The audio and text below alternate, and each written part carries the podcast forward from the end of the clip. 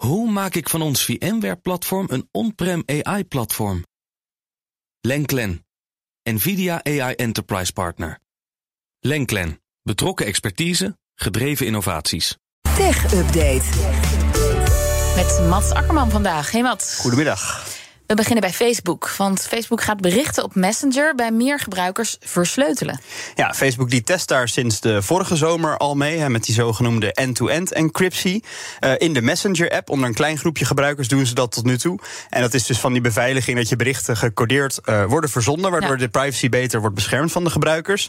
Dus alleen de verzender en de ontvanger hebben dan de sleutel om dat gecodeerde bericht te ontvangen. En als je dat bericht dan onderschept wordt op een of andere manier, dan kan die andere persoon dat niet lezen. Nou, die test was dus bij een klein aantal gebruikers gedaan. Dat was succesvol. En dus gaan ze die nu uitbreiden. Daardoor komen miljoenen gebruikers van de Messenger-app krijgen dus deze beveiliging binnenkort automatisch erbij van de berichten die ze versturen. En dat is het eerste stapje om uiteindelijk te zorgen dat alle gebruikers van Facebook Messenger deze beveiliging hebben.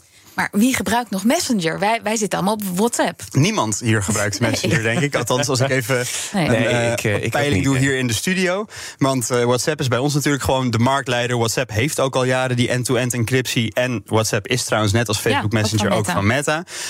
Maar Messenger heeft wereldwijd ook 1 miljard gebruikers. En in sommige landen is het daadwerkelijk de meest gebruikte app. Bijvoorbeeld Frankrijk, Canada. Dus er zijn ook landen waar dat de marktleider is. Dus voor heel veel gebruikers is het toch wel een stuk betere bescherming van de privacy. En ook misschien voor die ene keer dat wij... Maar die sturen dan berichtjes via Facebook. Dus ook als je helemaal niet in de Facebook-omgeving bent. Nee, dat klopt, want de Messenger-app is al ook als losse app te downloaden, los van de Facebook-app. Dus dan zit je eigenlijk al in een andere app.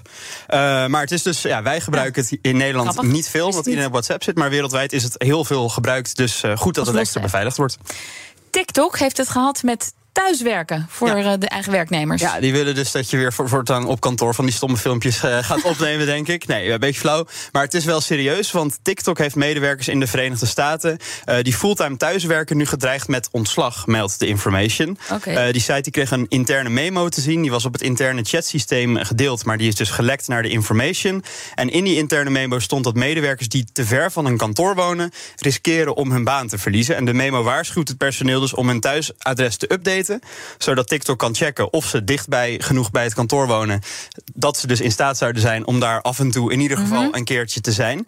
En anders wacht ze een straf, wordt er gezegd, die kan leiden tot een ontslag. Nou, zelf heeft TikTok er nog niet op gereageerd, maar we weten wel al langer dat ze thuiswerken een beetje zat zijn, want na corona kwamen ze al met de bepaling dat ze zeiden, we willen dat mensen 2 dagen per week op kantoor zijn. Nou, blijkbaar was dat nog niet succesvol genoeg en willen ze nu zwaarder geschut inzetten om dat te bereiken de komende tijd. En ze zijn ook daar niet in de enige. Twitter, Snapchat, Apple, Google.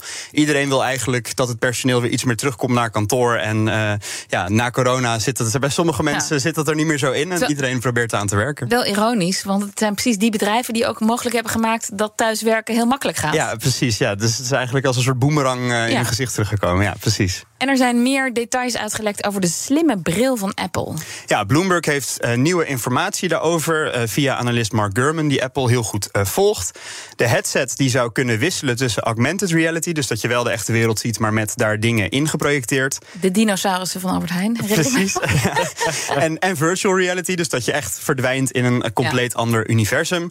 Het zou te bedienen zijn met knijpbewegingen en ook voor de Apple fanboys zoals ik erg fijn. Hij kan ook dienen als een extra scherm voor je Mac-computer. Dus dan heb je de bril als scherm, maar dan kun je wel de muis en het toetsenbord van je Apple nog gewoon gebruiken. Het plan van Apple is ook nog steeds om de bril deze jaar uit te brengen.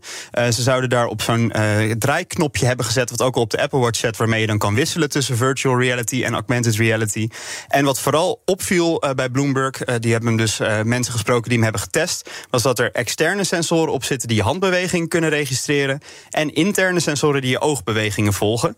En daarmee kun je dus eigenlijk met je ogen kijken naar iets wat je wil en dan kan je met een handbeweging het dan bevestigen. Oh, dus je hebt niet meer van die aparte controllers dan nodig. Precies, en daar is Apple niet de eerste in, want er zijn al van dit soort headsets waarbij de controllers optioneel zijn. Maar bij deze zitten ze er dus gewoon niet bij en dan kun je kijken en knijpen om dat hele ding aan te sturen. En waar zit dan de batterij? Nou, de batterij die zit dan wel los en die wordt ook best wel groot. Die krijgt de grootte van 2 grote iPhones. De iPhone Pro Max keer 2. Dus dat is een behoorlijk blok. En die hangt dan aan een snoer aan die telefoon.